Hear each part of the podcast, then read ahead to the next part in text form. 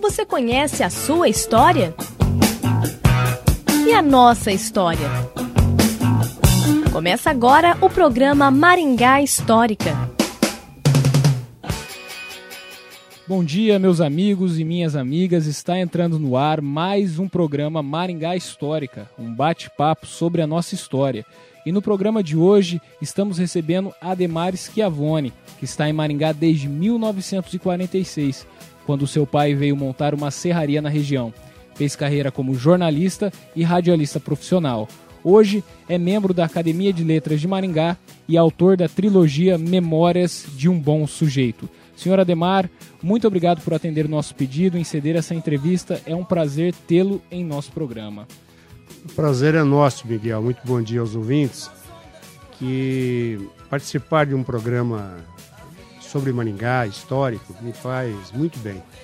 Eu gosto de falar sobre a nossa cidade, sobre a evolução, a história de Maringá.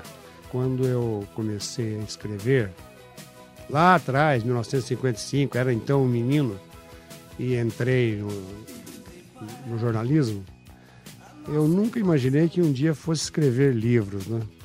Mas acabou é, acontecendo que, por insistência dos amigos, dos companheiros, a gente acabou editando o que eu escrevo aos domingos no Jornal do Povo, é uma coluna semanal em que eu conto as minhas memórias, ou a, a história de Maningá na minha ótica, do jeito que eu a vejo.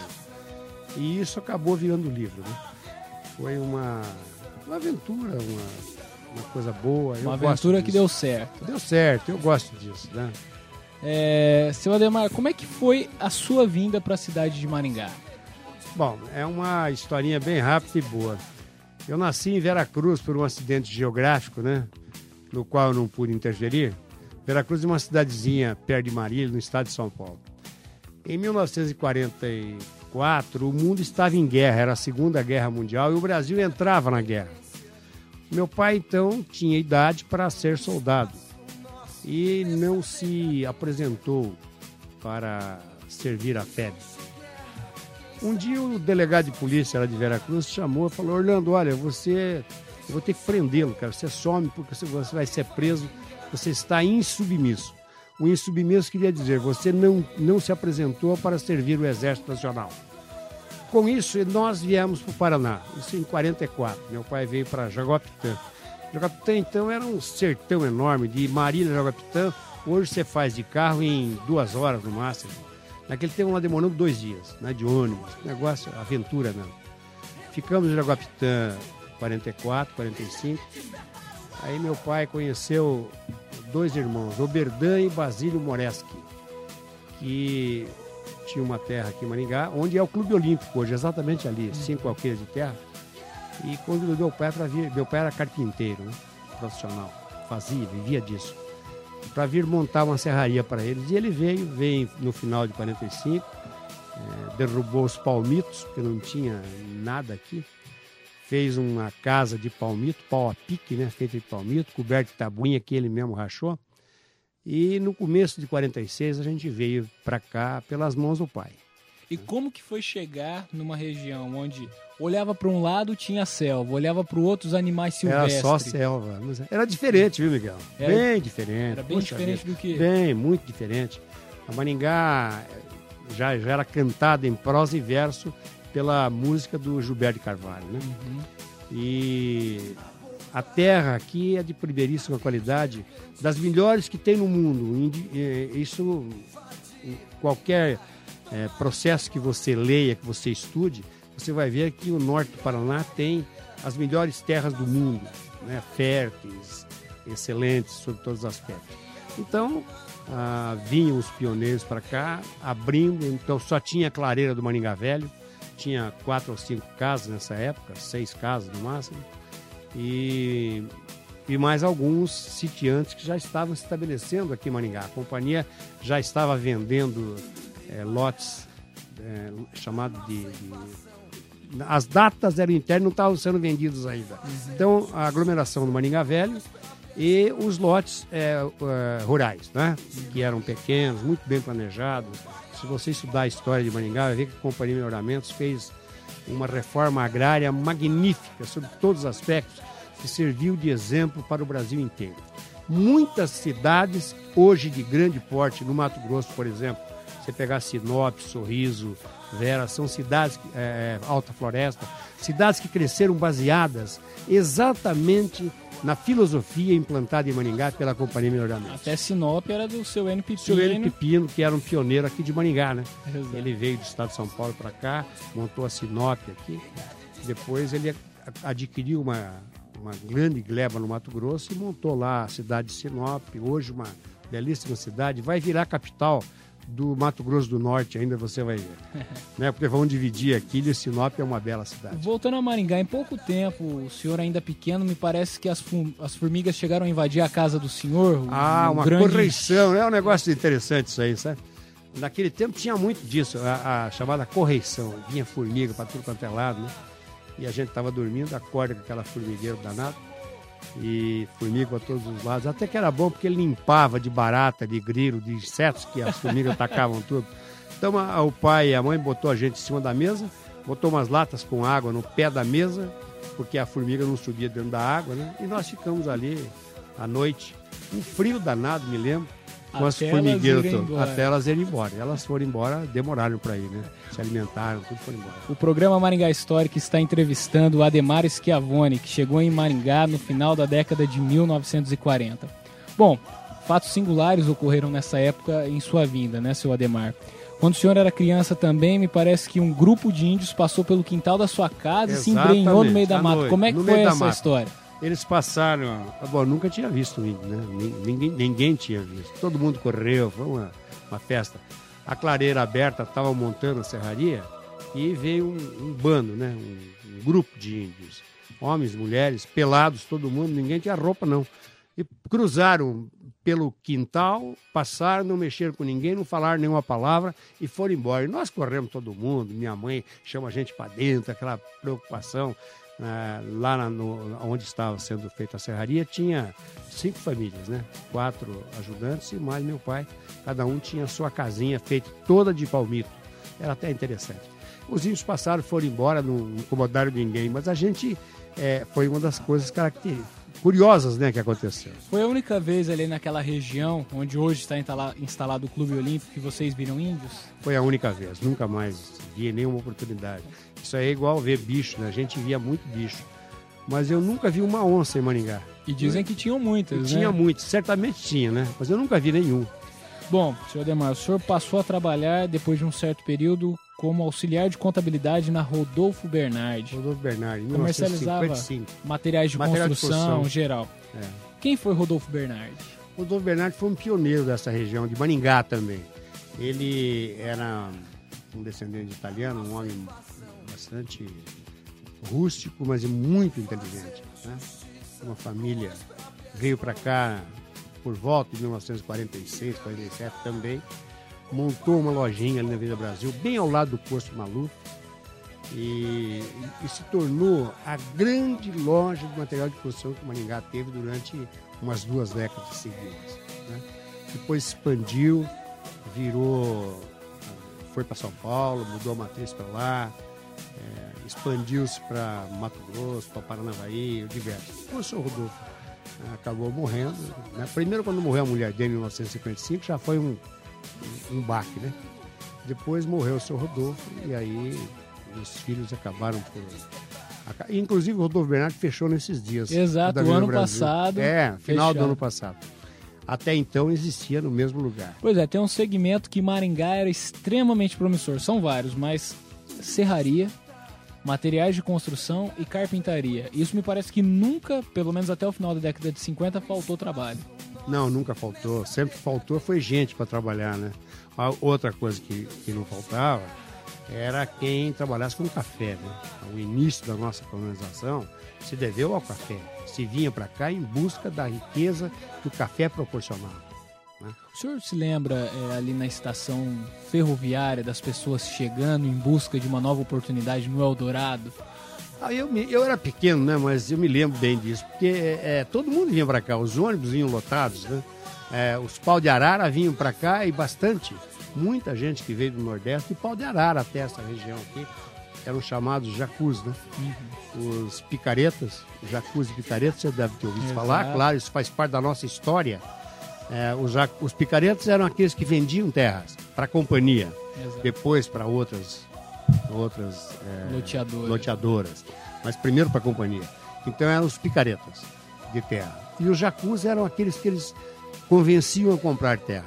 Era o melhor negócio que eles faziam na vida, né? Os dois. Um que ganhava uma comissão gorda e o outro que e comprava. Outro comprava e valorizava bastante. Né? Seu Ademar, vou pedir licença para o senhor. Agora o ouvinte vai ficar com a canção Se o Rádio Não Toca, de Raul Seixas. A gente volta já já com mais esse bate-papo com Ademar Schiavone.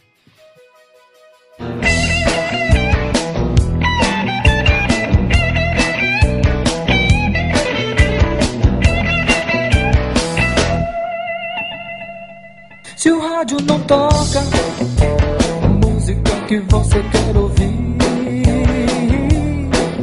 não procure dançar ao som daquela antiga. Não, não, não, não, não, não, não, não, não, não, não, é muito simples, é muito simples.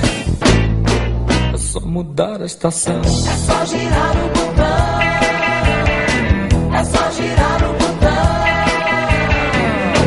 Se o rádio não toca música que você quer ouvir. Não procure dançar ao som daquela antiga valsa. Não, não, não, não, não, não, não, não, não, não, não, não. É muito simples, é muito simples. Só mudar a estação. É só girar o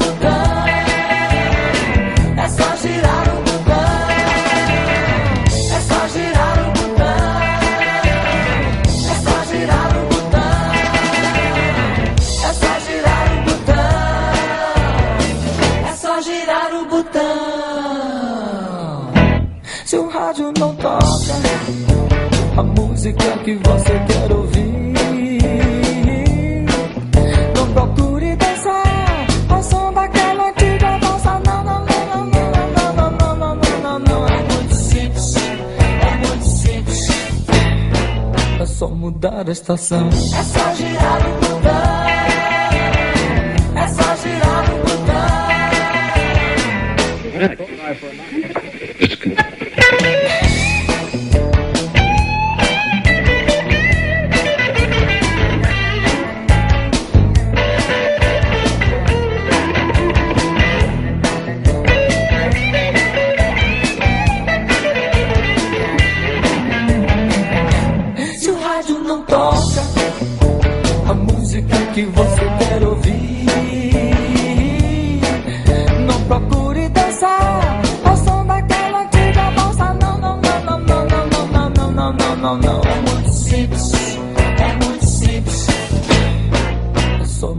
mudar a estação. É só girar o botão. É só girar o botão. É só girar o botão. É só girar o botão. É só girar o botão. É só girar o botão. Se o rádio não toca.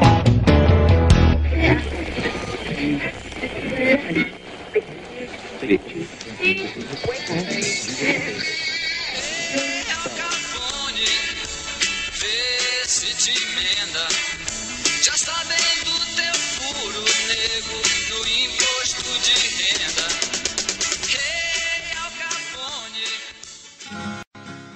O programa Maringá Histórica está de volta e hoje nós estamos entrevistando Ademar Schiavone, que chegou a Maringá no final da década de 1940. Difícil falar sobre o ensino maringaense sem ressaltar, até pouco comentado, o curso pernambucano de ensino, que era do professor Miravan Berlavento Sales. Barla. Barlavento Sales. É difícil até esse nome. É verdade.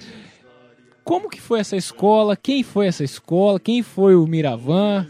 Como é que foi essa história? O professor Miravan, ele era um visionário também, viu? Montou a primeira escola. Não foi a primeira escola particular de Maningá, porque na verdade a primeira foi o ginásio Maningá. né, que era do professor Antero. O primeiro ginásio que se instalou em Maringá era pago, não era o, o Gastão Vidigal. E o professor Miravan, ele montou o curso pernambucano de ensino. Ele ensinava datilografia, que era importantíssimo, todo mundo tinha que saber datilografia. Ele ensinava madureza, você fazia o ginásio, chamado ginásio, em um ano, ao invés de quatro anos. Ele fazia corte e costura, ele tinha diversos cursos no curso pernambucano de ensino. Era para os adultos, né? Para adultos, exatamente. E funcionava ali na rua aqui da Ban também, bem... Hoje, Nel Alves Martins. Martins. Martins. Bem perto da, do O Jornal. Então a gente tinha um contato muito grande com o professor Biravan. Ele era um pernambucano é, inteligente, culto, um homem culto, que sabia das coisas e que eu nem sei porque que ele foi embora de Maningá. Eu acho que o negócio, quando surgiu Escola Técnica de Comércio, depois é, surgiram, foram surgindo Escola Normal. Aí o, o curso do Miravan passou a. Perdeu o Foi mercado. pe- perder mercado, exatamente. E ele acabou sucumbindo. Bom, em 1954 que o senhor se tornou gerente da Rádio Cultura a convite do Joaquim Dutra. Isso, em 64. Em 64. Como que foi esse período? Como que era a rádio? Como que era essa articulação? O que, o senhor fazia na gerência, entre outras palavras? Bom, o gerente é quem mandava na rádio, né? Determinava tudo, dizia que programa que ia ao ar, eh, cuidava de programação, cuidava de comerciais, cuidava de venda, cuidava de tudo. Cuidava de funcionários, contratar, dispensar, etc. O, o Joaquim, nós já éramos amigos desde muitos anos. Sempre fomos amigos. Senão ele está tão mal que eu estou uma pena danada. E o Joaquim, eh, o Samuel, tal, um dia chegou lá no, Ó, você vai ser gerente da rádio. Poxa, cara, eu tinha 25 anos, era meninão, né? Tá bom, vamos lá. Assumi a Rádio Cultura e fizemos furor, hein? Puxa vida. Contratamos o que tinha de melhor em rádio, fizemos, montamos a chamada equipe de ouro que existe até hoje, nasceu em 1965, no Carnaval de 65, graças ao nosso. E nós criamos uma equipe realmente muito grande.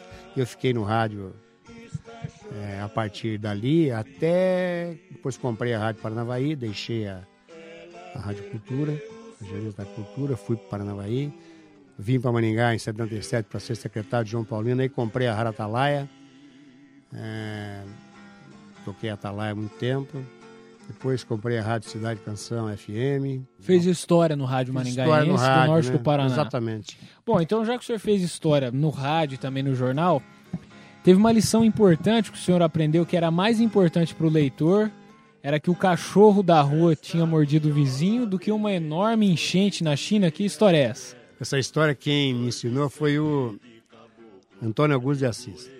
Quando eu entrei na, na, na tribuna para fazer coluna, tá, né? eu falava, Assis, mas rapaz, eu tenho que comentar. Ele falou, eu tenho que comentar só o local. Não, não se preocupe com o que acontece no Rio, São Paulo, Brasília. Naquele tempo não tinha Brasília. né? O que acontece lá não. Vocês têm que se preocupar com Maningá. Porque é muito importante você falar das pessoas de Maningá. Se você ficar falando de uma enchente na China, a China as pessoas sabem que existe, mas ninguém sabe onde é. É tão longe, né? Aquele tempo não tinha televisão, cara. Então você, você sabia por ler em livros que existia a China. Ouvia-se falar. né? Ouvia-se falar. Agora, o cachorro mordeu o doutor Augusto Pinto Pereira, que era um médico dos primeiros que chegou em Maningá, é muito importante. Eu lembrei do Augusto porque ele citou o Augusto aquele dia, né? Então, é, é, essa história foi... Aprendi com ele e é importante. Qual que é a sua opinião sobre a renúncia de Haroldo Leão Pérez, que o senhor comentou lá atrás, que participou de cargos políticos na cidade de Maringá e depois a nível estadual e federal? E ele foi um personagem que em 1970 foi indicado pelo então presidente da República, Emílio Médici, ao cargo de governador do Paraná. E me parece que depois de oito meses aconteceu uma suspeita de corrupção por conta do Cecílio do Reigo Almeida, lá da Serra Almeida, que ele estava recebendo dinheiro e acabou renunciando o cargo. Mas o Haroldo morreu jurando de pé junto que não tinha Que não envolvimento nenhum. Qual que é a sua opinião sobre isso? A minha opinião é que ele não tinha mesmo. Foi armado para ele. Foi armado. O Haroldo é o seguinte, ele foi, ele surgiu na política de Maningá em 56, candidato a prefeito pela UDN. Ele era professor, foi meu professor no ginásio, Gastão Vidigal, professor de inglês. Ninguém falava inglês aqui, ele falava, então era professor de inglês. E foi candidato a prefeito, não se elegeu, mas em 58 se elegeu deputado estadual. foi brilhante como deputado. Depois se reelegeu em 62 e 66 virou deputado federal. Foi para Brasília e lá na onde ele morava, lá no numa daqueles blocos que moram os parlamentares, em frente à a sua o seu apartamento morava o general Emílio Garrastazu Médici, que era então chefe do SNI naquele tempo. E a, eu me lembro bem essa história porque ele que me contou, nós éramos muito amigos. O, a dona Sila, que era mulher do, do Médici, gostava de jogar cartas, jogar canastra, e jogava com a dona Helena, mulher do Haroldo. Então, todo dia, quase todo dia, eles se reuniam, jogavam cartas e tal. Viraram amigos. Ah, em 68, foi editado o ato institucional número 5, acabou com a eleição é, para governador em todos os para prefeito de, De grandes fronteira, cidades, de capitais. capitais e fronteiras. Então, quem nomeava era o presidente da República, né? Logo, nomeou o Haroldo. Eu me lembro, cara, eu, eu não me lembro se contei isso num do- dos episódios, mas o Haroldo saiu pedindo votos também para ser candidato a senador. Pelo, pela. Não era Arena. É pela Arena. Candidato pela Arena a senador. Ah, todo mundo. Eu me lembro nós estávamos na Promove, uma empresa que tinha em Maringá, a primeira, a segunda empresa de negócio imobiliário que tinha na cidade.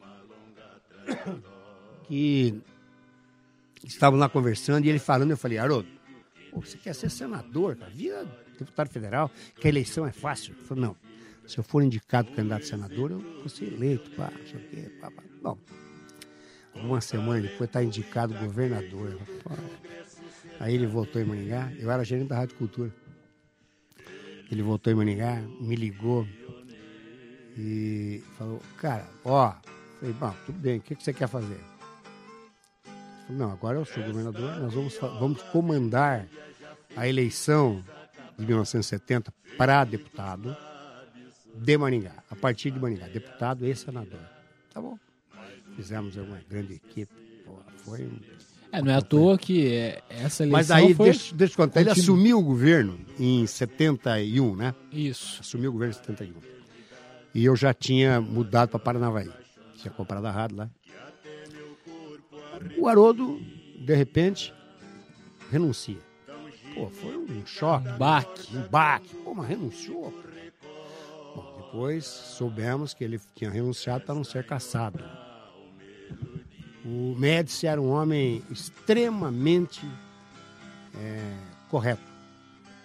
Né? Se bate muito nele por causa da, da- do que ele fez, ou permitiu que fizessem, de perseguição a, a- a pessoas. Mas em compensação ele era um homem correto, um homem decente, um homem que não admitia corrupção de jeito nenhum.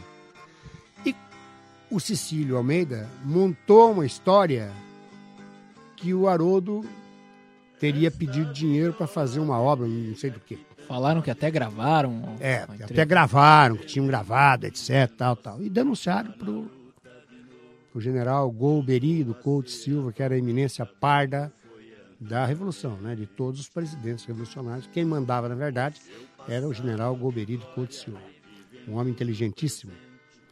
Acho que o mais culto de todos... A, a sessão do Castelo Branco, para mim, ele é um dos mais cultos é, dos militares desse país, em todos os tempos.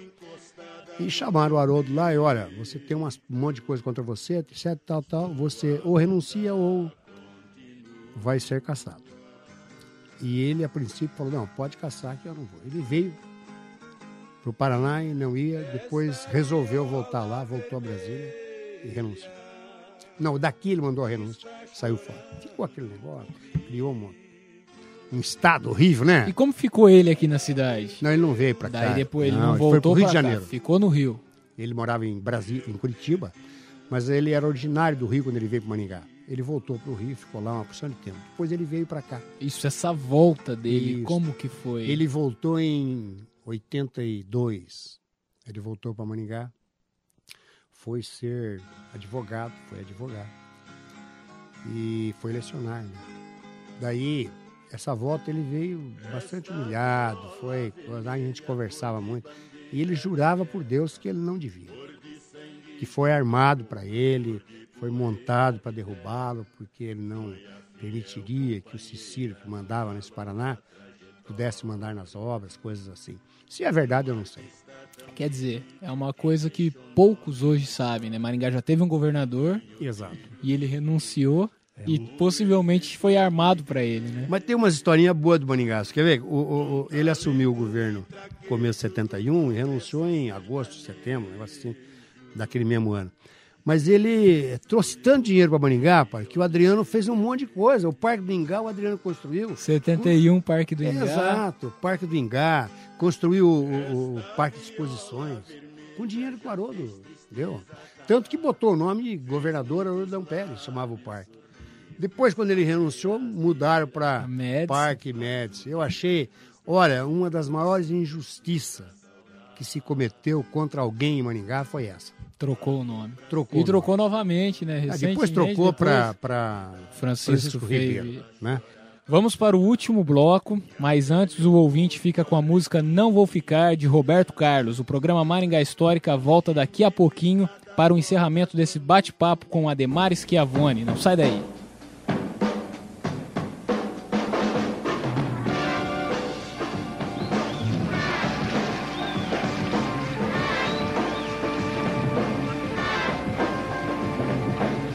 Muito tempo eu vivi calado, mas agora resolvi falar.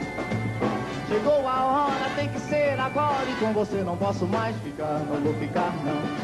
Ah, ah, não posso mais ficar, não, não, não. Ah, ah, não posso mais ficar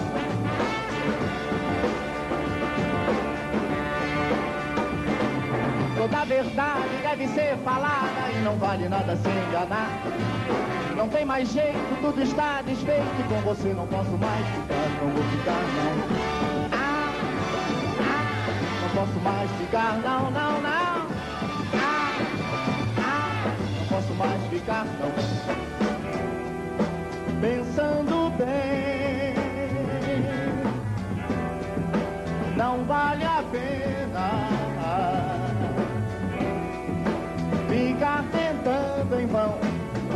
amor não tem mais condição, não, não. Não, não, não, não, não. Por isso resolvi agora lhe deixar de fora do meu coração. Com você não dá mais certo e ficar sozinho é minha solução. Ah, ah, não tem mais solução, não, não, não. Ah, não tem mais solução, não. Lululê, lulê, Lululê, lulê, lulê.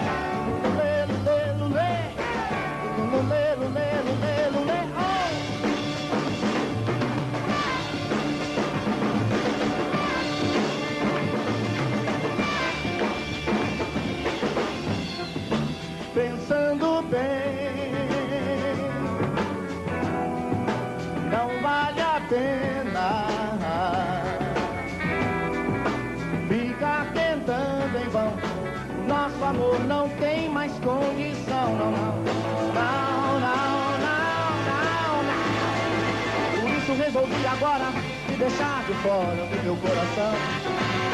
Com você não dá mais certo e ficar sozinho é minha solução. Ah, ah, não tem mais solução, não, não.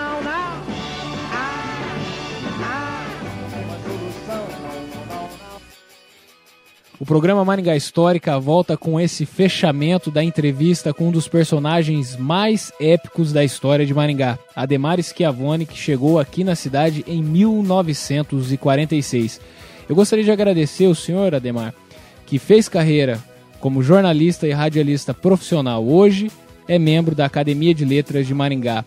Muito obrigado por essa valiosa entrevista que ficará registrada não só em nossos corações, mas também nos estúdios da RUC FM. Eu gostaria que o senhor deixasse uma mensagem aos nossos ouvintes. Miguel, sou eu quem agradeço pela oportunidade. Parabéns a você, parabéns à RUC FM eh, pelo que faz em benefício da cultura, porque isso é cultura, é disseminar cultura. E toda vez que a gente conta a história de uma cidade, a gente relembra de fatos que não podem ser esquecidos. Quem não tem história não viveu, não é verdade? E você, quando permite que as pessoas contem histórias da nossa cidade, está relembrando a saga, a coragem, o destemor dos pioneiros que para aqui vieram e fundaram essa cidade magnífica. Muito obrigado pela oportunidade, parabéns a você e um grande abraço a todos os ouvintes. Obrigado também a você, meu caro ouvinte. Foi um prazer bater esse bate-papo gostoso sobre a nossa história. Quer conhecer mais sobre o projeto Maringá Histórica? Acesse nosso blog maringahistórica.blogspot.com. Esse programa contou com a edição de Ana Luísa Verzola. Depende de nós preservarmos a nossa própria história. Até a próxima! Maringá Histórica, construindo o futuro, preservando o passado.